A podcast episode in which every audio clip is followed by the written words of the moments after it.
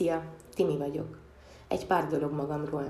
Szociális munkásként dolgozom, jelenleg a mesteri tanulmányaimat folytatom, szeretem a jó beszélgetéseket és az emberi viselkedések megfigyelését. De hogy miért vagyok itt?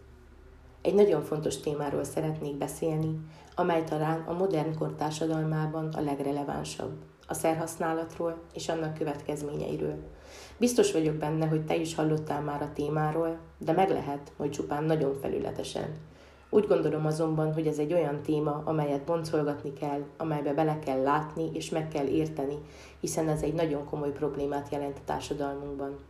A drogfogyasztást nagyon sokan asszociálják a serdülőkorral, azonban fontos tudni, hogy bár leggyakrabban valóban fiatalkorban kezdődik a szerhasználat, és statisztikai adatok szempontjából egyre korábbra tehető az első kipróbálás időpontja, de a középkorú és idősebb felnőttek körében is megfigyelhető a drogfogyasztás jelensége. Bizony, ez egy valós probléma, valós következményekkel jár, és egy valós helyzetre reflektál, és ezt nagyon fontos megfelelően kezelni.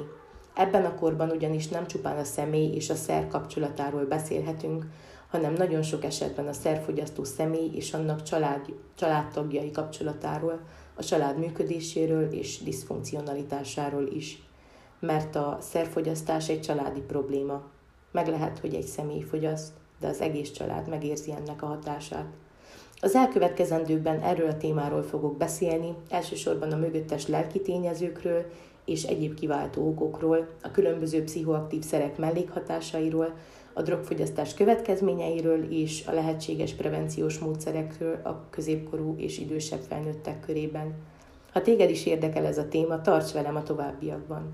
Köszönöm, hogy meghallgattál. Legyen egy szép napod!